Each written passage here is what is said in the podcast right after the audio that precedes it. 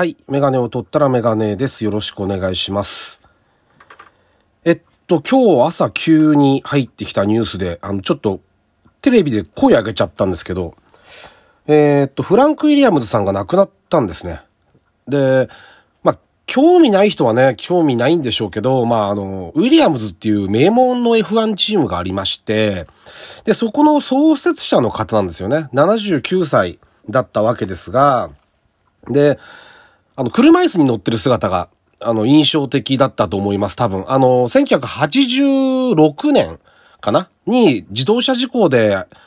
えー足が動かなくなっちゃったんですよね。で、日本で F1 の放送が始まったのが、いわゆる中島さんが、中島悟さんが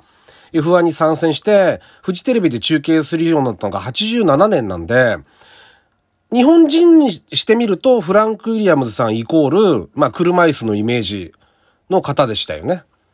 だけど、こう、すごく気迫があって、あの、気持ちがあって、なんかそういう人だったと思いますね。全然なんかそういうなんか、うんと、いわゆる障害を持ってしまったわけですけど、そういうのを感じさせないような力強さがあって、あの、あのタフな時代を、まあ、生き抜いてきたわけですからね。で、今もそのチームはあるわけで、で、あのーとても残念だなと思いますね。まあ、ちょっとね、その辺の話をね、今日しようかなと思ってるんですよ。急に時間がちょっとあったもんですから。でね、その前に一つちょ、ちょっとだけね、話したいんですけど、これあんまいい話じゃないんですよ。だけど、あのーちょっとあの、えー、なんて言えばいいんだろうな、学生同士のトラブルで、ハモドで、みたいなニュースがあったじゃないですか。で、僕はね、あの、怖いなとも思うし、そういう、なんて言うんだろう、人間関係が SNS でこう隠れちゃうじゃないですか。だからこそきっと、なんて言うんだろうな、言葉で交わさなくても SNS があると自分の知らないところでどんどんどんどん話が進んじゃうわけですよね。自分の知らないところ知らない間知らない人間関係で。で、それを後で知って多分、もう我慢できないぐらいカッと来てとかっていうことが、そこら中に多分あると思うんですよ。その中の、まあ、最悪な形で出たのが今回のニュースだったと思うんですけど、あのー昔はこういう、ありましたけどね。あったけど、昔はちゃんと喧嘩するときって、なんていうの、あの、武士が名乗りを上げるみたいな。わかりますかね？やあやあ我こそはって名乗るじゃないですか。戦う前に。日本の武士は。ね。で、昔の、いわゆるそういう不良みたいな人たちとかっていうのもちゃんと、いきなりぶん殴るとかっていうのはあんまりないわけですよ。あのお前何なんだよ、みたいなところから始まって、で、相手の出方を見るじゃないですか。で、相手が、あ悪かった、ごめんなさいって言えばそれで済む話もあるし、そうじゃなくて、なんだこらってなったら、あの、なんだこらじゃねえよ、この野郎になってわーってなった時に今度周りにいる人間が、それを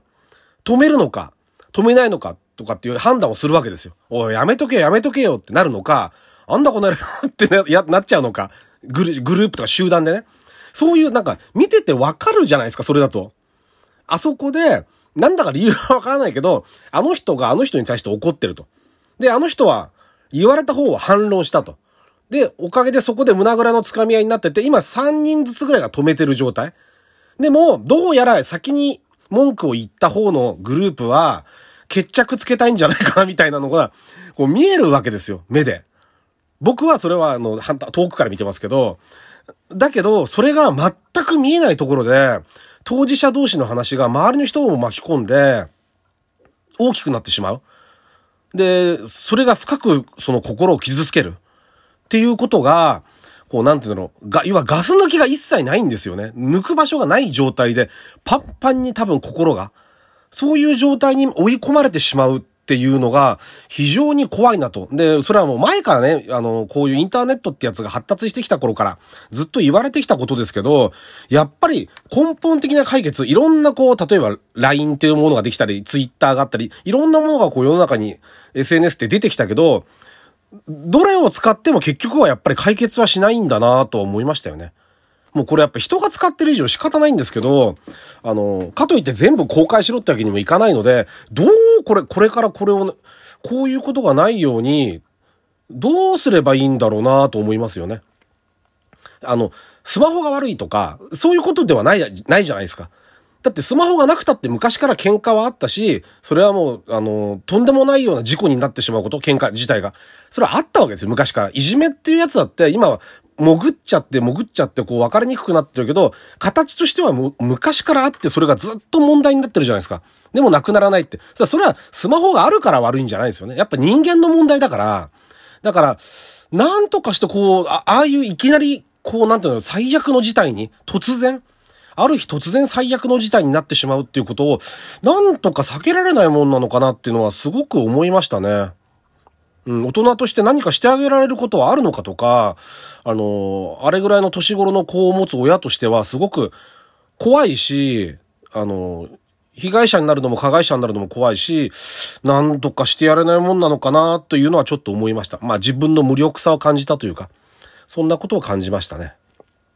はい。というわけで、えっと、第247回ですね。ラジオにメガネ始めたいと思います。よろしくお願いします。はい。でですね、えっと、フランク・ウィリアムズさんが亡くなったっていう話。で、まあ、レース興味ない方はね、あの、全然、ピンとこないかもしれないんですけど、あのー、まあ、いわゆるフェラーリってありますよね。で、マクラーレンってありますよね。で、あ、ウィリアムズ。この3つのチーム、まあ今でも現存するチームですけど、この3つのチームのことを知ってるっていう人は意外と多いと思うんですよ。知ってるとか聞いたことあるとか？まあフェラーリっていうのは、街中、街中でもないけど、あのね、都内、都内なんか行くとよく走ってますよね。だから、昔よりは目にすることが多くなったわけで、あの、フェラーリ自体は知ってると思うんですよ、きっと。で、マクラーレンっていうのも最近車を作り始めてて、あのー、まあ、雑誌とかでもよく目にすることがあると思います。ウィリアムズは、コラボはあったけど、車は作ってないんじゃないかなと思うんですけど、もうなんかここは最強のプライベーターとしてずっとやってきたチームで、で、何が、えー、違うかっていうと、このフランク・ウィリアムズさんは、まあ、今は、えっ、ー、と、ウィリアムズって名前残ってますけど、去年かな去年、チーム自体は見売りし合ってるんですよね。ただ、ウィリアムズっていう名前は残ってて、で、このウィリアムズさんのチームは FW っていう番号がつくんですよ。車の前に。うん、例えば、ナイジェル・マンセルが92年にチャンピオン取った車は FW14B って車でしたよね。で、アイルトン・セナが亡くなった時のあの、車は FW16 っていう車でした。フランク・ウィリアムズで FW っていう、投資で文字がついてます。フェラーリなんかは昔からずっとこうなんかね、番号が変わっちゃうんですよね。なんか付け方が、名前が。412T2 ってなったり、641ってなったり、F2001 ってなったりとか、投資ってなくて名前が変わっちゃうチームもありますけど、このチームに関してはずっと一貫して FW。39だけないのかな？確か40周年ってことで、どっか何年かちょっと忘れちゃいましたけど、番号が飛んでると思うんですが、あの、一貫して、で、それも今でも残ってるわけです。で、もう一個言ったマクラーレンっていうチームは、マクラーレンはずっとマクラーレン、ブルース・マクラーレンさんっていう人が1960何年だかちょっとわわかんないですけど、に作ったチームで、で、マクラーレンさん自体、自体、ブルース・マクラーレンは亡くなってしまうんですよね、事故で。しかも F1 じゃなくて、カンナムかなんかだと思うんですけど、え、あと、ツーリングか？だったと思うんですけど、あのー、亡くなってしまうわけですよ。で、そのマクラーレンっていうチームを、テディ・メイヤーさんって人があの人は多分ね、同時、一緒に作った人だと思うんですよね。あの、マクラーレンチームを。で、あの人が引き継ぐんですよ。で、えー、っと、マクラーレン M いくつで、M23 なんて有名なんですけど、えー、っと、チャンピオンマシンですよね。だから、あの辺の車は M っていう、マクラーレンの M だと思いますけど、で、それがマクラーレンっていうチームのままテディ・メイヤーさんが引き継いで、で、そのスポンサーについてたマルボロ。マルボロから、あの、有名ですよね。ま、あとマクラーレンホンダ。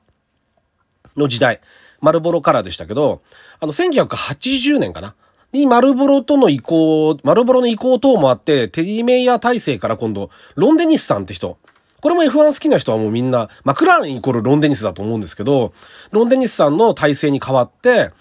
型、型番というか車番が MP4、1、2、3、4。えー、っと、アイルトン・セナが初めてワールドチャンピオンを取って、マクラーレン・ホンダ無敵状態、16戦中15勝。あの車はマクラーレン MP44 って車でしたね。えっ、と、マクラーレンプロジェクト4、マルプロプロジェクト4っていう人もいるんですけど、僕なんか昔はあれは、ま、えっ、と、マクラーレン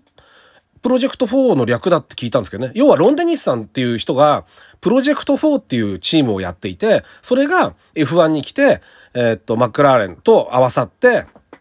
マクラーレンっていうチーム名がずっと残ってた。で、残ってて、今度今現在やってる人はザック・ブラウンっていう人で、そ、えっ、と、MCL っていう名前に変わりましたよね、シャバンが。だけどずっとチーム名はマクラーレン。で、ウィリアムズの場合は本当にもう去年のまでずっとウィリアムズ、娘さんのクレアさんって人が実験は、うん、こう10年ぐらい握ってやってやってたんですけどね。まあ、譲ったというか、娘さんに。で、やっていたんですけど、今の時代の波というか、まあ、F1 自体が昔みたいに、うんと図面があって、溶接して、で、エンジン買ってきて、エンジン、フォードの DFV。で、ブレーキは、ブレンボ買ってきて。で、ミッションはじゃヒューランドから。そういう時代じゃもう今ないじゃないですか。トータルパッケージでこうやっていくんで。なんで、あのー、とてもお金がかかる時代になっちゃったんで、あのー、こういうプライベーターのチームはなかなか生き残れなくなっちゃったんですよね。